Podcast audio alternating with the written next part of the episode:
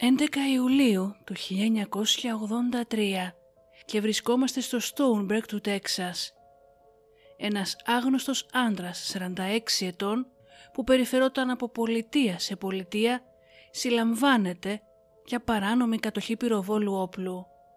Το ποινικό του μητρό είναι γεμάτο και απαγορευόταν από τον νόμο να κατέχει οποιοδήποτε όπλο. Ο Χένρι όμως δεν είναι ένας απλός άντρας.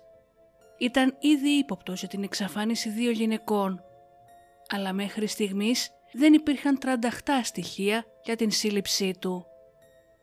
Οι αρχές ανακουφίστηκαν όταν μπόρεσαν να τον κλείσουν στην φυλακή ακόμα και για μια τέτοια μικρή παράβαση, όπως την κατοχή όπλου, γιατί κατάλαβαν ότι όσο θα τον είχαν υποκράτηση, θα μπορούσαν να τον ανακρίνουν πλήρως για τις γυναίκες. Την Kate Rich, 82 ετών, και την Becky Powell, 15 ετών. Του Henry όμως δεν του άρεσε που ήταν στην φυλακή. Του έλειπε ο αγαπημένος του καφές και τα τσιγάρα του. Έπαιξε λίγο στην αρχή με τους αστυνομικούς λέγοντάς τους πως θα τους βοηθούσε. Αλλά όταν συνέχισε να του αρνούνται τον καφέ και τα τσιγάρα, άλλαξε γνώμη. Μετά από τέσσερις ημέρες μέσα στο κελί και ενώ είχε ήδη ψευδός κατηγορήσει την αστυνομία ότι τον ξυλοκόπησε, έπιασε κουβέντα με έναν δεσμοφύλακα. «Ξέρεις τι έχω κάνει εγώ» έχω κάνει πολλά και άσχημα πράγματα. Προσπάθησα να αλλάξω, αλλά δεν βρήκα βοήθεια. Και συνέχισε λέγοντας «Σκοτώνω τα τελευταία δέκα χρόνια και κανείς δεν θα με πιστέψει». Ήταν έτοιμος να μιλήσει, οπότε οι ερευνητές ήταν βέβαιοι ότι σύντομα θα είχαν τις πληροφορίες που χρειάζονταν για να κλείσουν αυτές τις δύο υποθέσεις. Πράγματι τις έκλεισαν. Ο Χένρι Λι Λούκας όμως μαζί με τον Ότις Τούλ έκαναν πολλά περισσότερα από ό,τι περίμεναν οι αρχές. Ή μπορεί και όχι.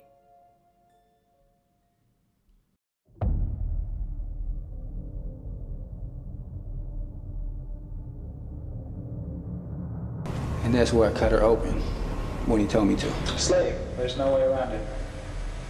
Primarily a sexual slave, but nonetheless a physical slave as well. I had no intention of hurting him. I, I couldn't find any way to eat And the girl's meat. you beat her to death with what? Uh, sledgehammer. We are all evil in some form or another.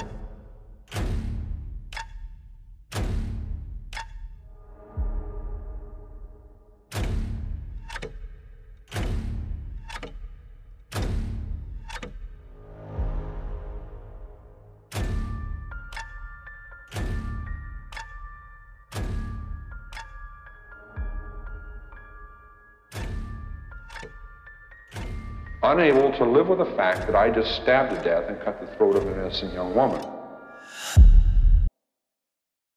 Καλώς ήρθατε στο True Crime αλλά ελληνικά. Ένα podcast που θα σας προκαλέσει εφιάλτες. Θα σας κάνει να τρομάξετε με το τι είναι ικανός να κάνει ο άνθρωπος. Και θα σας πάει σε όλο τον κόσμο για να ξετυλίξουμε μαζί σελίδες από γνωστά και άγνωστα εγκλήματα, serial killers και άλλες υποθέσεις. Είμαι η Μυρτώ και κάθε εβδομάδα θα βουτάμε στο σκοτάδι του ανθρώπινου μυαλού. Ο Χένρι Λούκας γεννήθηκε στο Blacksburg της Βιρτζίνια στις 23 Αυγούστου του 1936. Η παιδική του ηλικία ήταν γεμάτη κακοποίηση και αμέλεια, κάτι που σίγουρα έπαιξε σημαντικό ρόλο στην ενήλικη ζωή του. Ο πατέρας του ήταν εργάτης του σιδηρόδρομους και έχασε και τα δύο του πόδια σε σιδηροδρομικό δυστύχημα. Η μητέρα του, η Βιόλα, έπρεπε να βρει τρόπο να συντηρήσει την οικογένεια και αναγκαστικά στράφηκε στην πορνεία. Αν και αυτό από μόνο του δεν είναι κάτι για το οποίο η Βιόλα έπρεπε να ντρέπεται, προσπαθούσε πραγματικά να στηρίξει την οικογένειά της. Εκείνη την εποχή μπορεί να ένιωθε πως ήταν η μόνη επιλογή που είχε. Ωστόσο, το πώς συμπεριφέρθη στον γιο της τον Χένρι ήταν τραγικό. Ήταν γνωστό ότι η Βιόλα χτυπούσε τακτικά τον μικρό γιο της. Σε μία περίπτωση μάλιστα τον ξυλοκόπησε τόσο βία που ο μικρός έπεσε σε κόμμα για τρεις συνεχόμενες ημέρες. Αργότερα ο ίδιος περιέγραψε πως η μητέρα του τον ανάγκαζε συχνά να παρακολουθεί όσο έκανε σεξ με τους πελάτες της. Υποστήριξε επίσης ότι τον ανάγκαζε να φοράει κοριτσίστικα ρούχα και ότι έβρισκε διάφορους τρόπους να τον βασανίζει. Για παράδειγμα, η Βιόλα φέρεται να πυροβόλησε το μουλάρι της οικογένειας που ήταν το αγαπημένο κατοικίδιο του Χένρι ακριβώς μπροστά του. Σύμφωνα με τον ίδιο, η μητέρα του επίσης τον κακοποιούσε σεξουαλικά, αναγκάζοντάς τον να κάνει και σεξ μαζί της. Ισχυρίστηκε ότι του τσίμπαγε τα γεννητικά όργανα και τον βασάνιζε για να τον πειθαρχήσει όσο έπαιζε μαζί του. Αν και είναι πολύ πιθανό να υπέστη κάποιο είδους σεξουαλική κακοποίηση ως παιδί, κανένας από αυτούς τους ισχυρισμούς δεν τεκμεριώθηκε ποτέ. Ως εκ τούτου δεν βρέθηκε καμία απόδειξη σχετικά με το επίπεδο της κακοποίησης που είχε ζήσει. Ένας από τους τακτικούς πελάτες της Βιόλα μίλησε τον Χένρι σε αποκλίνουσες συμπεριφορές, όπως τα βασανιστήρια ζώων και την κτηνοβασία. Αυτές οι πρακτικές οδήγησαν τελικά τον νεαρό Χένρι να προτιμάει να κάνει σεξ με νεκρά πράγματα παρά με ζωντανούς ανθρώπους. Κάποια στιγμή ο νεαρός ανέπτυξε φοβία για οτιδήποτε ακουμπούσε τα πόδια του, συμπεριλαμβανομένων και των καλτσών που φορούσε. Απεχθανόταν να βρέχονται τα πόδια του, κάτι που τον έκανε να σταματήσει να πλένεται εντελώς κάτω από τα γόνατα. Περιέργως όμως, ο φόβος του δεν επεκτηνόταν στα παπούτσια, τα οποία φορούσε χωρίς πρόβλημα. Όταν έγινε 13, ο πατέρας του βρέθηκε νεκρός και παγωμένος στο χιόνι, όταν λιποθύμησε ένα βράδυ έξω από ένα μπαρ. Ο θάνατός του άφησε τον έφηβο και τα εναπομείνοντα αδέρφια του στην αποκλειστική φροντίδα της μητέρας του. Ο θάνατός του άφησε τον έφηβο και τα εναπομείνοντα αδέρφια του στην αποκλειστική φροντίδα της μητέρας τους, η οποία μόνο μητέρα δεν ήταν. Λίγους μήνες μετά, ο αδερφός του πήρε ένα μαχαίρι και του έκοψε το αριστερό μάτι. Καθώς στην πληγή αυτή αναπτύχθηκε μόλυνση, ο Χένρι έχασε το μάτι του. Μπορεί να το αντικατέστησε με ένα γυάλινο, αυτό όμως του δημιούργησε προβλήματα για το υπόλοιπο της ζωής του. Προφανώς το γυάλινο μάτι δεν είχε τοποθετηθεί σωστά στην θέση του και συχνά είχε διαρροή μέσα από τους δακρυικούς αγωγούς του ματιού.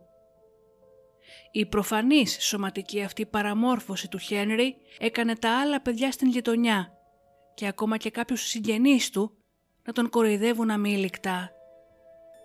Λίγο μετά το περιστατικό, ο νεαρός έφυγε από το σπίτι και κατέληξε να περιφέρεται άσκοπα, άστεγος και χωρίς σκοπό.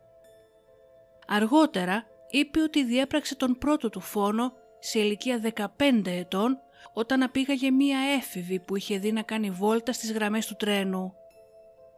Αφού την ξυλοκόπησε και την στραγγάλισε μέχρι θανάτου, έκανε σεξ με το πτώμα της. Όταν τελείωσε, πέταξε το άψυχο κορμί της μέσα στο δάσος βαθιά. Αν και δεν ήξερε το όνομά της, εικάζεται ότι το θύμα ήταν η 17χρονη Λόρα Μπέρνσλι, η οποία είχε εξαφανιστεί από την περιοχή εκείνη την περίοδο και δεν εθεάθη ποτέ ξανά. Το 1952 ο 16χρονος πλέον Χένρι συνελήφθη για διαρρήξεις και καταδικάστηκε σε ένα χρόνο σε ίδρυμα για ανήλικους παραβάτες. Μετά την απελευθέρωσή του έμεινε μακριά από προβλήματα για ένα μικρό χρονικό διάστημα. Προτού συνεχίσει όμως την εγκληματική του πορεία. Όταν έφτασε το 1954 διέπρατε διαρρήξεις σχεδόν κάθε ημέρα. συνελήφθη όμως στα πράσα αρκετές φορές και τελικά κατηγορήθηκε για 12 κατηγορίες κλοπής με ποινή 6 χρόνια. Στα 5 όμως βγήκε και ήταν και πάλι στους δρόμους. Μετακόμισε στο Μίσιγκαν για να ζήσει με την αδερφή του. Η ευτυχισμένη αυτή η οικογενειακή επανένωση έληξε απότομα καθώς τον έδιωξαν από το σπίτι όταν η ανιψιά του είπε στην μητέρα της ότι την ανάγκαζε να του κάνει σεξουαλικές πράξεις. Άστεγος για άλλη μία φορά, ο Χένρι επισκέφτηκε την ηλικιωμένη μητέρα του, η οποία προσπάθησε να τον πείσει να μετακομίσει πίσω για να την φροντίζει. Όταν αυτός αντιστάθηκε, ξεσπάσε σφοδρός καυγάς, κατά την οποία η βιόλα τον χτύπησε πολλές φορές με μία σκούπα στο κεφάλι. Αντί όμως να φύγει, ο Χένρι την μαχαίρωσε στον λαιμό. Παρά την αιμορραγία το τραύμα από μόνο του δεν ήταν θανατηφόρο. Δυστυχώς όμως η Βιόλα είχε αδύναμη καρδιά και το σοκ της επίθεσης της προκάλεσε καρδιακή ανακοπή. Παρόλο που το ασθενοφόρο έφτασε μέσα σε λίγα λεπτά, είχε ήδη σταματήσει να αναπνέει και απλά διαπιστώθηκε ο θάνατός της. Αμέσως ο Χένρι συνελήφθη και κατηγορήθηκε για φόνο. Αν και υποστήριξε ενώπιο των ενόρκων ότι δρούσε σε αυτοάμυνα, κρίθηκε ένοχος και καταδικάστηκε σε 20 χρόνια ισόβια για την δολοφονία της μητέρας του.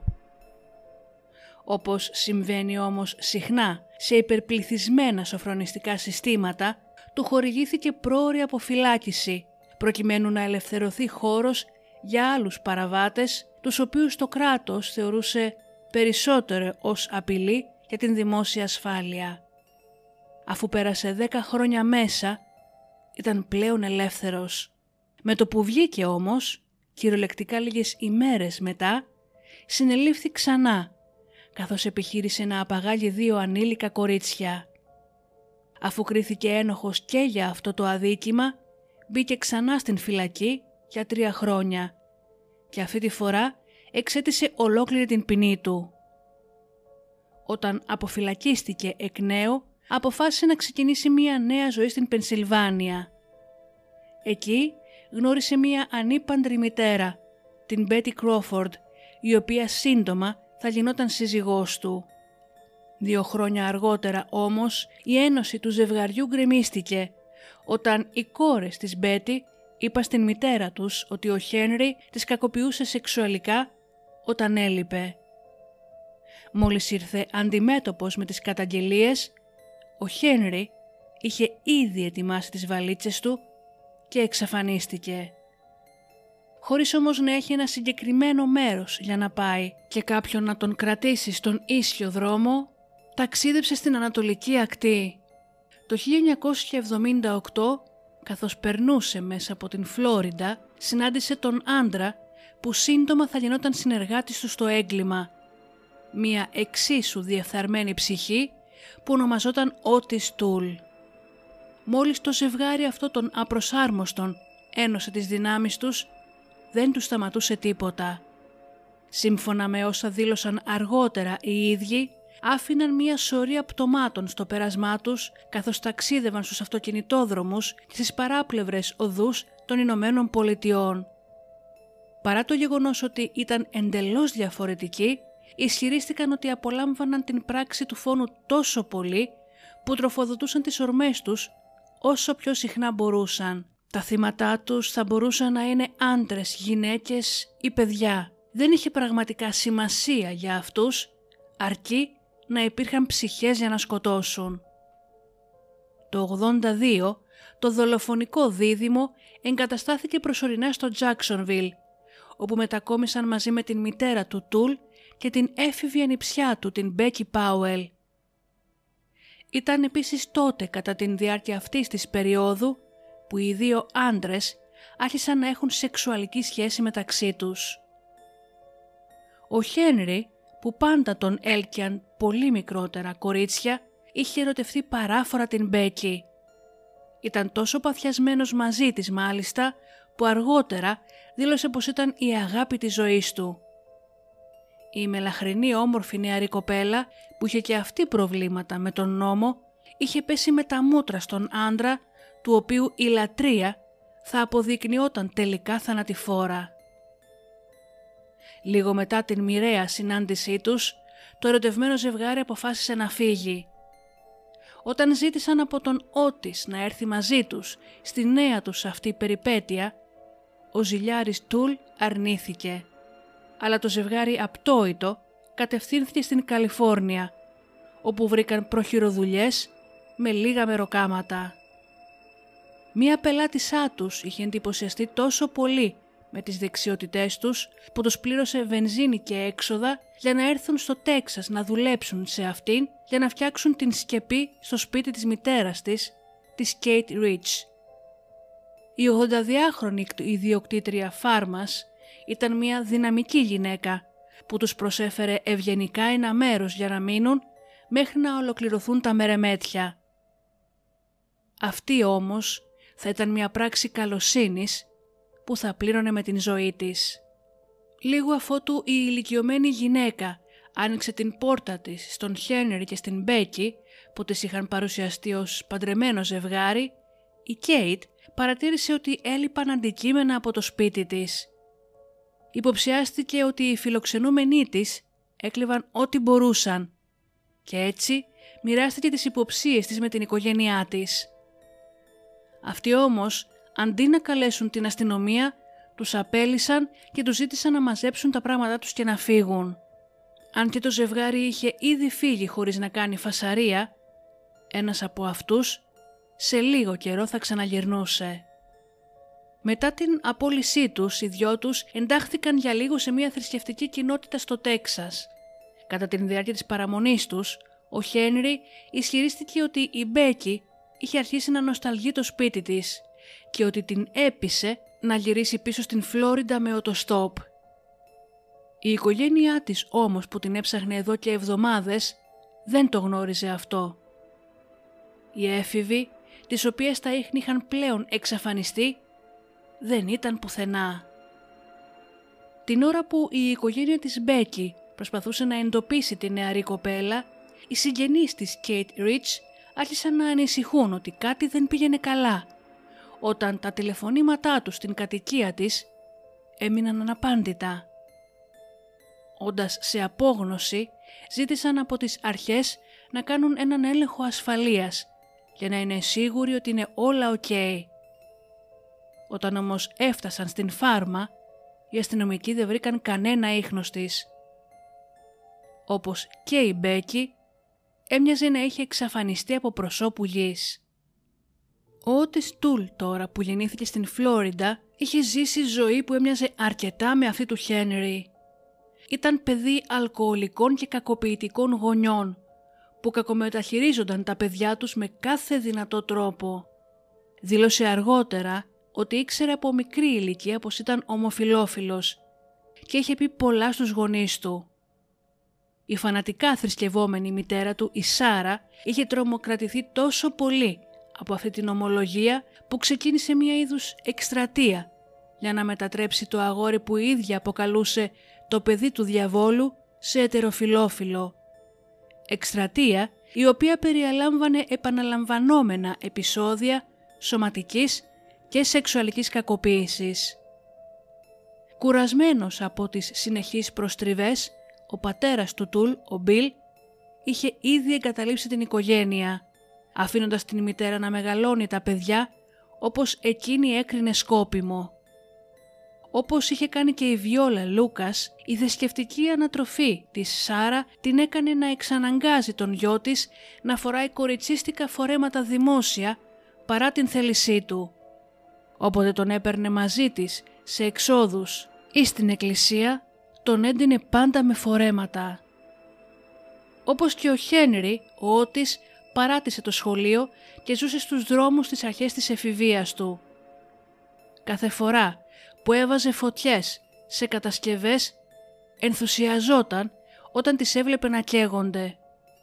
Αν και αυτό θα έπρεπε να ήταν ένα μήνυμα για τους γύρω του, κανείς δεν φαινόταν να ανησυχεί για την συμπεριφορά του. Ενώ ο Χένρι καφιόταν ότι διέπραξε την πρώτη του δολοφονία στα 15 του, ο μελλοντικός σύντροφός του τον ξεπέρασε, υποστηρίζοντας ότι είχε σκοτώσει έναν πλανόδιο πολιτή σε ηλικία μόλις 14 ετών. Ο Τούλ ήταν επίσης ύποπτος για την δολοφονία δύο γυναικών στα μέσα της δεκαετίας του 70, της Πατρίσια Webb στην Εμπράσκα και της Έλεν Χόλμαν στο Κολοράντο. Το 76 παντρεύτηκε μια γυναίκα 25 χρόνια μεγαλύτερη του. Τρεις μέρες μετά όμως από τον γάμο τους, η γυναίκα του τον άφησε, όταν ανακάλυψε ότι προτιμούσε την παρέα των ανδρών. Λίγο καιρό μετά, ο Τούλ συνάντησε την αδερφή ψυχή του, τον Χέρνι Λι Λούκας, σε ένα κρατικό συζήτη στο Τζάξονβιλ. Σε αυτόν βρήκε τελικά την άνευ όρων αποδοχή που πάντα λαχταρούσε. Το περίεργο αυτό ζευγάρι θα περνούσε τα επόμενα πέντε χρόνια ληστεύοντας, χτυπώντας, βιάζοντας και δολοφονώντας όσο ταξίδευαν από την μία άκρη της χώρας στην άλλη. Η σχέση τους θα είχε συνεχιστεί επαόριστον αν η Μπέκι Πάουελ δεν είχε εμφανιστεί και δεν είχε απομακρύνει τον Χένρι από τον Ότις. Το 83 ο Λούκας συνελήφθη από τους σερίφιδες του Τέξας όταν βρέθηκε στην κατοχή του ένα παράνομο πυροβόλο όπλο. Όσο βρισκόταν υποκράτηση, ομολόγησε τις δολοφονίες της Κέιτ Ρίτς και της Μπέκι Πάουελ. Αν και αργότερα θα ισχυριστεί ότι είχε εξαναγκαστεί για τις ομολογίες αυτές, οι αρχικές του δηλώσεις καταχωρήθηκαν ως αποδεικτικά στοιχεία.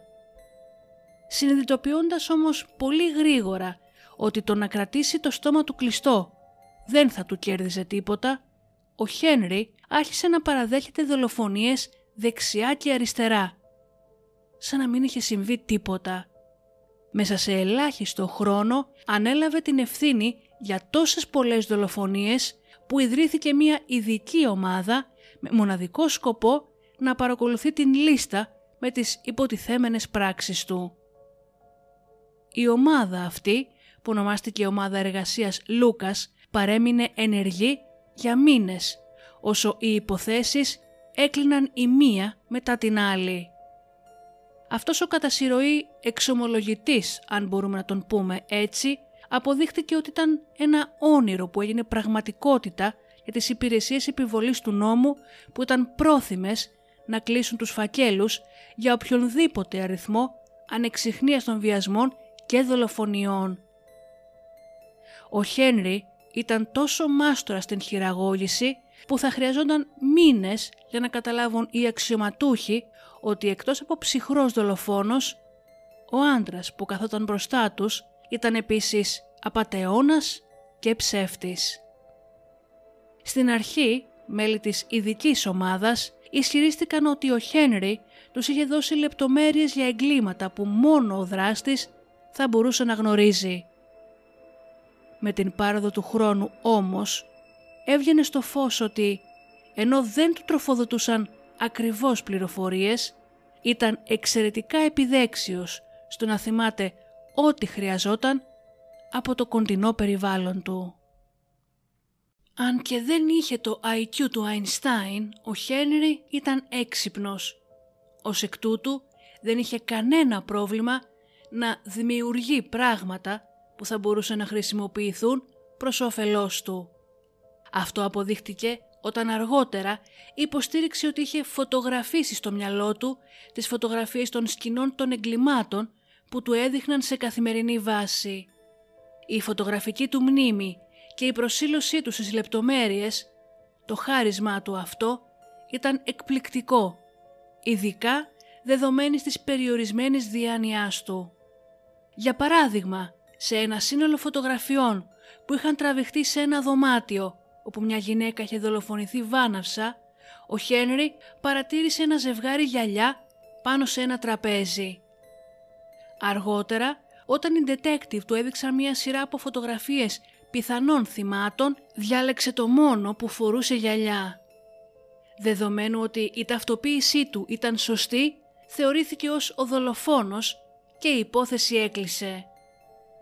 Χάρη στην προθυμία του να αναλάβει την ευθύνη για οτιδήποτε, οι εφημερίδες τον ονόμασαν τον δολοφόνο της εξομολόγησης.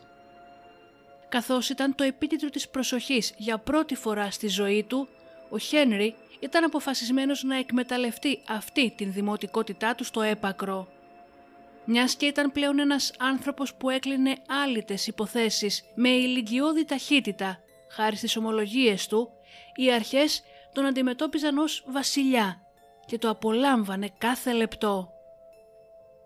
Για να κλείσει κάποιες από τις πιο δύσκολες υποθέσεις, τον μετέφεραν συχνά με υπηρεσιακό αυτοκίνητο σε σκηνές εγκλημάτων για να αναζητήσουν τα πτώματα που ισχυριζόταν ότι είχε πετάξει εδώ, εκεί και παντού.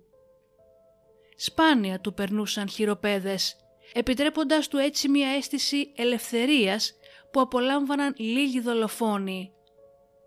Τον κερνούσαν συνεχώς γεύματα σε εστιατόρια και μάλιστα ο αρχηγός της ειδικής ομάδας φρόντισε ο Χένρι να έχει κάθε μέρα μια συνεχόμενη ροή από milkshake φράουλας. Σε μια περίπτωση, ο Χένρι είχε γίνει τόσο θρασής που άρχισε να παραδέχεται δολοφονίες που είχαν γίνει στην Ισπανία και στην Ιαπωνία. Αν και οι detective είχαν πιστέψει πολλά από τα παραμύθια του, αυτά τα προφανή ψέματα τα αγνόησαν και προχώρησαν σε άλλες υποθέσεις. Ήταν ξεκάθαρο ότι ήταν πάμφτωχος, οπότε αμφέβαλαν αν είχε ποτέ τα μέσα για να βγει εκτός χώρας. Καθώς όμως ο Χένρι Λούκας αισθανόταν ότι το ενδιαφέρον των ερευνητών εξασθενούσε, αποφάσισε να τραβήξει την προσοχή τους με άλλο τρόπο. Υποστήριξε ότι είχε διαπράξει κάποιες από τις δολοφονίες κατόπιν εντολής μιας σατανικής αίρεσης, λέγοντας ότι οι ηγέτες της αίρεσης αυτής του είχαν αναθέσει να τους βρει θύματα, ώστε να τα χρησιμοποιήσει σε τελετουργικές θυσίες. Αν και οι detective εξέτασαν και αυτούς τους ισχυρισμούς, δεν μπόρεσαν να βρουν κανένα στοιχείο ότι η αίρεση ήταν αυτή που τραβούσε τα ενία αυτού του συγκεκριμένου κατά συρροή δολοφόνου. Καθώς ο τύπος σε όλη την χώρα άρχισε να δημοσιεύει την ιστορία του Χένρι, πολλοί δημοσιογράφοι δυσκολεύονταν να πιστέψουν τους ισχυρισμούς του. Το 85 μια ομάδα ερευνητών δημοσιογράφων από την εφημερίδα The Dallas Times Herald απέδειξε πως θα ήταν αδύνατο για αυτόν να έχει διαπράξει πολλούς από τους φόνους που του αποδίδονταν. Όταν ερεύνησαν τις ομολογίες του προσεκτικά, βρήκαν περιπτώσεις τις οποίες υποτίθεται ότι είχε δολοφονήσει σε δύο πολιτείες ταυτόχρονα. Αν σκεφτούμε ότι το μόνο μεταφορικό του μέσο ήταν ένα μισοδιαλυμένο αμάξι που σε κάθε χιλιόμετρο έβγαζε και μία βλάβη, φαινόταν απίθανο να μπορούσε να ταξιδεύει χιλιάδες χιλιόμετρα τον μήνα για χρόνια.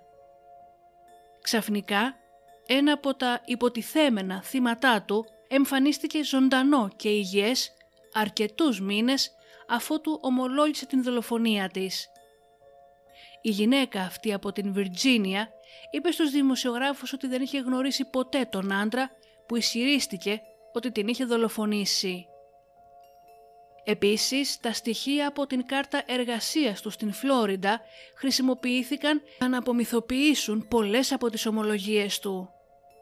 Όταν οι detective τις εξέτασαν, αυτές έδειξαν ότι κάποιες από τις ημέρες που υποτίθεται ότι είχε διαπράξει φόνους εκατοντάδες χιλιόμετρα μακριά είχε χτυπήσει κανονικά κάρτα στην δουλειά του.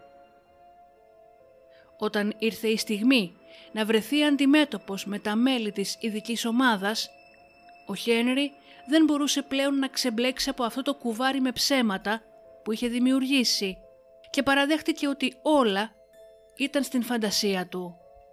Ρωτήθηκε πώς κατάφερε να κοροϊδέψει τους πάντες και εξήγησε ότι είχε μελετήσει φωτογραφίες και έγγραφα που του παρουσιάστηκαν όσο οι detective μιλούσαν μεταξύ τους.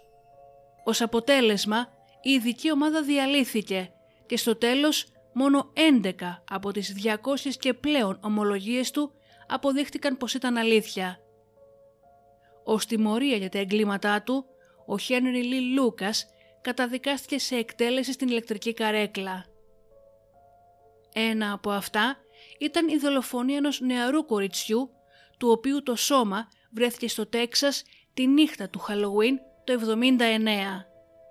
Η αυτοψία διαπίστωσε ότι είχε βιαστεί και στραγγαλιστεί μέχρι θανάτου. Το σώμα της ήταν γυμνό, εκτός από ένα ζευγάρι πορτοκαλί κάλτσες και ο τύπος, αντί να την βαφτίσει το κλασικό Jane Doe που γινόταν πάντα σε άγνωστα θύματα, της έδωσαν το παρατσούκλι Orange Socks, πορτοκαλί κάλτσες. Το 2019 το θύμα αναγνωρίστηκε ως η νεαρή Deborah Louise Jackson, καθώς το DNA που είχε διατηρηθεί από την σκηνή αυτή τέριαξε με μία ενζωή συγγενή, την αδερφή της.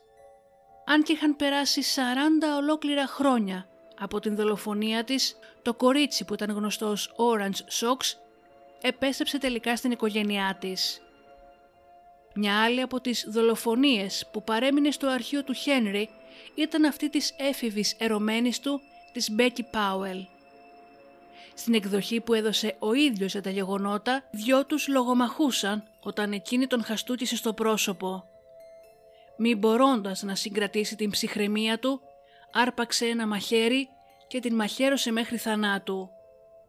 Στη συνέχεια έκανε σεξ με το νεκρό σώμα της πριν τη διαμελήσει και τοποθετήσει τα κομμάτια της μέσα σε μια μαξιλαροθήκη, την οποία αργότερα πέταξε σε ένα χωράφι. Όταν μετά οδήγησε την αστυνομία στα λείψανά της, οι detective ήξεραν ότι αυτή ήταν μία από τις ελάχιστες φορές που ήταν ειλικρινής. Όταν τον ρώτησαν στην συνέχεια τι έγινε με την Kate Rich, ο ίδιος είπε ότι την επισκέφτηκε λίγο μετά αφού του έφυγε η Μπέκη. Είχε πει στην ηλικιωμένη χείρα ότι η γυναίκα του είχε εξαφανιστεί και πως χρειαζόταν βοήθεια για να την βρει. Αυτή, παρά το γεγονός ότι δεν τα πήγαιναν και πολύ καλά μεταξύ τους, συμφώνησε να τον βοηθήσει. Έτσι μπήκε στο αυτοκίνητό του και μαζί ξεκίνησαν να την ψάχνουν. Λίγα λεπτά μετά, ο Χένρι την μαχαίρωσε στο στήθος. Όταν βεβαιώθηκε ότι ήταν νεκρή, πάρκαρε και πέταξε το σώμα της σε μία αποχέτευση. Το σώμα της γυναίκας έμεινε εκεί για αρκετούς μήνες έως ο δολοφόνος οδηγήσει τις αρχές στα λείψανά της. Παρόλο που ο Χένρι είχε πάει μέλη της ειδικής ομάδας στις τοποθεσίες των πτωμάτων της Μπέκη και της Κέιτ, ανακάλεσε τις ομολογίες του μαζί με όλες τις άλλες. Η συνήθειά του να αναμειγνύει ψέματα με αλήθεια το έκανε σχεδόν αδύνατο για την αστυνομία να γνωρίσει τον πραγματικό αριθμό των θυμάτων που είχε σκοτώσει. Όταν ο Χένρι συνελήφθη στο Τέξας του 83, έδωσε αμέσως το όνομα του συνεργού του στους ανακριτές, αποδεικνύοντας ότι πραγματικά δεν υπάρχει τιμή μεταξύ των κλεφτών ή σε αυτή την περίπτωση των κατασυρωή δολοφόνων. Η αστυνομία εντόπισε τον Ότις στην Φλόριντα και αυτός ομολόγησε τα πάντα. Μέσα σε λίγα λεπτά είχε παραδεχτεί ότι δολοφόνησε τουλάχιστον 9 άτομα μεταξύ Ιανουάριο του 82 και Φεβρουάριο του 83. Μάλιστα ένα από τα θύματά του ήταν ένας πρώην εραστής του, ο 60χρονος George Sonnenberg, ο οποίος είχε καεί μέχρι θανάτου στο σπίτι του κάτω από ύποπτες συνθήκες. Άλλο ένα θύμα του ήταν η 19χρονη Άντα Τζόνσον, την οποία ο Τούλ ισχυρίστηκε ότι είχε πάρει από ένα νυχτερινό κέντρο διασκέδασης στην Φλόριντα. Μόλις η γυναίκα μπήκε στο αυτοκίνητό του και οδήγησαν προς την παραλία, έβγαλε όπλο και την πυροβόλησε στο κεφάλι. Αφού του μελέτησαν τις δολοφονίες με περισσότερες λεπτομέρειες, οι detective πίστηκαν ότι ο Τούλ ήταν πράγματι ο δράστης.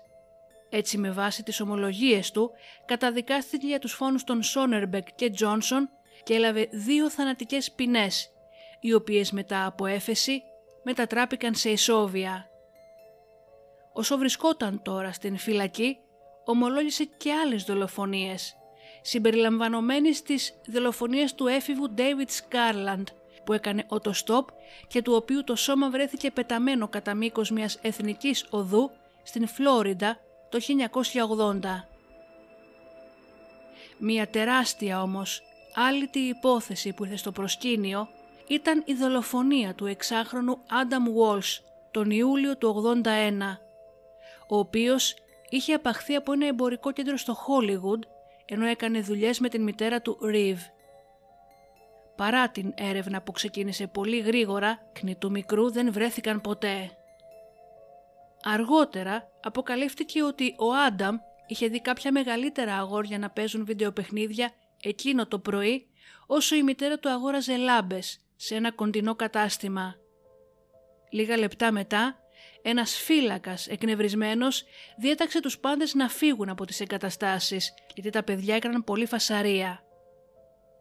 Παρά το γεγονός ότι ο Άνταμ παρατηρούσε απλά ήσυχος, αναγκάστηκε και αυτός να φύγει από το κατάστημα. Δυστυχώς η πόρτα από την οποία έφυγε δεν ήταν αυτή που συνήθιζε να χρησιμοποιεί, με αποτέλεσμα να δυσκολευτεί να βρει τον δρόμο της επιστροφής προς τη μητέρα του και να χαθεί.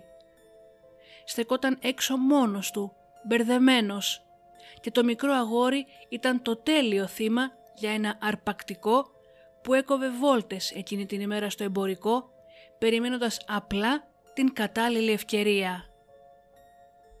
Δύο εβδομάδες μετά την εξαφάνιση του Άνταμ, το κομμένο κεφάλι του βρέθηκε να επιπλέει σε ένα κανάλι πάνω από 120 χιλιόμετρα μακριά από το σημείο που τον είδαν τελευταία φορά.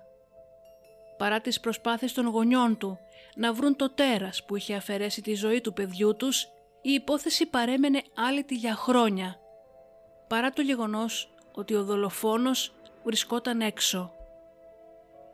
Όταν ο Ότης ο Τούλ ξεκίνησε τις ομολογίες του, παραδέχτηκε ότι από όλες τις δολοφονίες μετάνιωσε μόνο για μία. Εκείνη ενός αγοριού που είχε αρπάξει έξω από ένα εμπορικό κέντρο στο Χόλιγουτ στις αρχές της δεκαετίας του 80. Στο άκουσμα αυτής της αποκάλυψης, οι ερευνητές κατάλαβαν.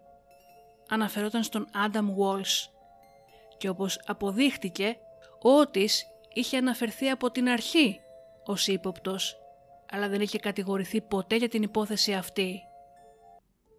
Όταν του ζήτησαν να θυμηθεί τα γεγονότα της ημέρας εκείνης, είπε ότι έκοβε βόλτες στο πάρκινγκ του εμπορικού όταν είδε ένα νεαρό αγόρι να στέκεται έξω από την είσοδο ενός καταστήματος και να φαίνεται χαμένο και φοβισμένο. Τον πλησίασε και ελπίζοντας να κερδίσει την εμπιστοσύνη του, του ζήτησε να πάει μαζί του μέχρι το αυτοκίνητό του, εκεί που είχε ένα ολοκένουργιο βιντεοπαιχνίδι για να του δείξει. Μόλις ο μικρός όμως δίστασε, ο Τούλ του είπε πως όταν τελείωνε με το παιχνίδι θα τον πήγαινε στην μητέρα του. Ο Άνταμ συμφώνησε, μιας και η μητέρα του ήταν αυτή που ήθελε να δει.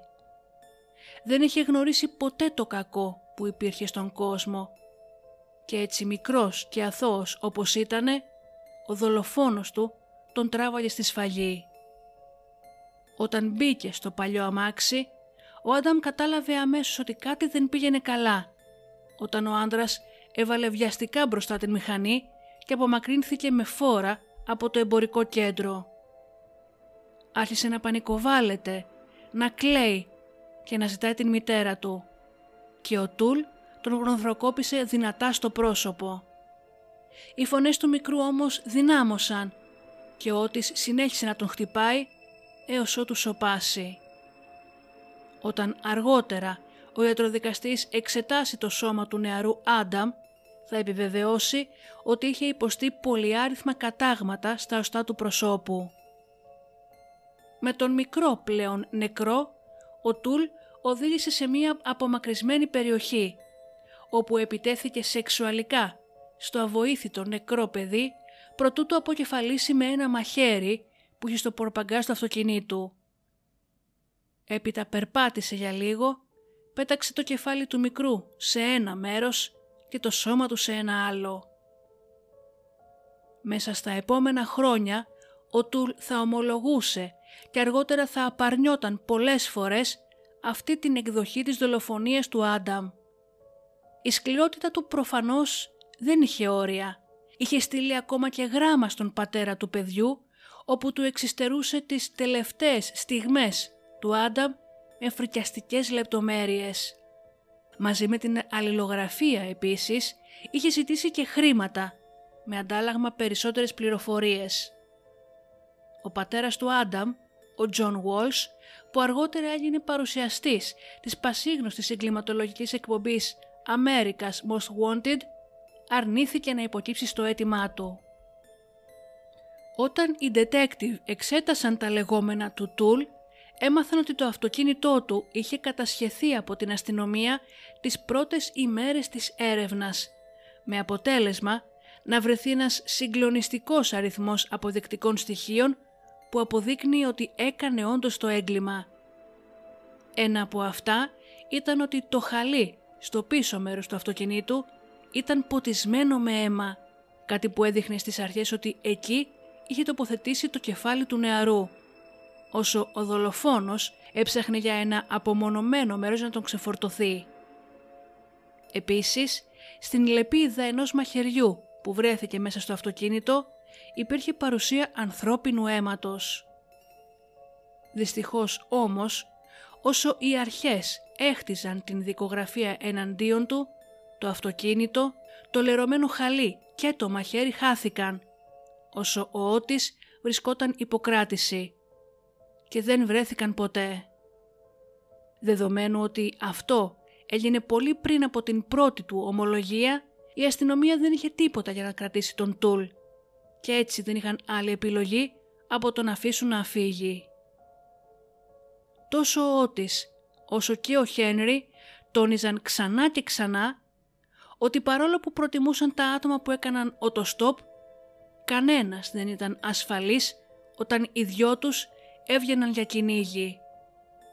Τις περισσότερες φορές, είπαν, έπαιρναν γυναίκες που έκαναν οτοστόπ και τις πήγαιναν σε απομονωμένες περιοχές όπου τις βίαζαν με τον πιο βασανιστικό τρόπο που μπορούσε κανείς να φανταστεί, πριν τις σκοτώσουν και ακροτηριάσουν τα πτώματα. Ο Ότις έφτασε ακόμα και στο σημείο να πει σε συνεντεύξεις του ότι του άρεσε να κόβει κομμάτια από την σάρκα των θυμάτων του και να τα τρώει στον ελεύθερο χρόνο του. Αν αυτό το είπε απλά για να προκαλέσει σοκ ή όχι, δεν το γνωρίζει κανείς. Ο Χένρι, αν και αρνήθηκε ότι είχε γευτεί ανθρώπινη σάρκα, ήταν ένας αυτοαποκαλούμενος νεκρόφιλος και παραδέχτηκε ότι ικανοποιούσε τις αποκλίνουσες επιθυμίες του κάνοντας σεξ με τα ματωμένα λείψανα των νεκρών θυμάτων του όσο ο Ότης τον κοιτούσε. Στις 15 Σεπτεμβρίου του 1996 ο Ότης Τούλ πέθανε από υπατική ανεπάρκεια στο ιατρείο της φυλακής. Μία ανιψιά του που τον επισκέφτηκε στο νεκροκρέβατό του είπε μετά ότι είχε ομολογήσει για τελευταία φορά τον φόνο του Άνταμ Walsh προτού πάρει την τελευταία του πνοή. Το 1998 ο τότε κυβερνήτης του Τέξας, ο George Bush, μετέτρεψε την θανατική ποινή του Χένρι Λούκας σε ισόβια χωρίς αναστολή. Τρία χρόνια αργότερα, ο δολοφόνος των εξομολογήσεων βρέθηκε νεκρός στο κελί του στην κρατική φυλακή του Χάτσβιλ, σε ηλικία 64 ετών και η επίσημη αιτία του θανάτου του προσδιορίστηκε ως συμφορητική καρδιακή ανεπάρκεια. Τον Δεκέμβριο του 2008 ο Ότις Οτούλ κατονομάστηκε μετά θάνατον και επίσημα ως ο δολοφόνος του Άνταμ. Αν και είχε περάσει πολύς καιρός, με αυτή την δήλωση έκλεισε και επίσημα η υπόθεση που στοιχείωνε τόσο τις αρχές όσο και τις γονείς του παιδιού για δεκαετίες ολόκληρες. Δύο άτομα συναντήθηκαν ξαφνικά και σχημάτισαν μια ομάδα δολοφόνων. Ο Χένρι Λι Λούκας και ο Ότις Τούλ δεν ήταν ιδιαίτερα έξυπνοι, αλλά μαζί έφτιαξαν ένα μονοπάτι τρόμου που σύμφωνα με τους ίδιους πέρασε από όλες τις Ηνωμένες Πολιτείες.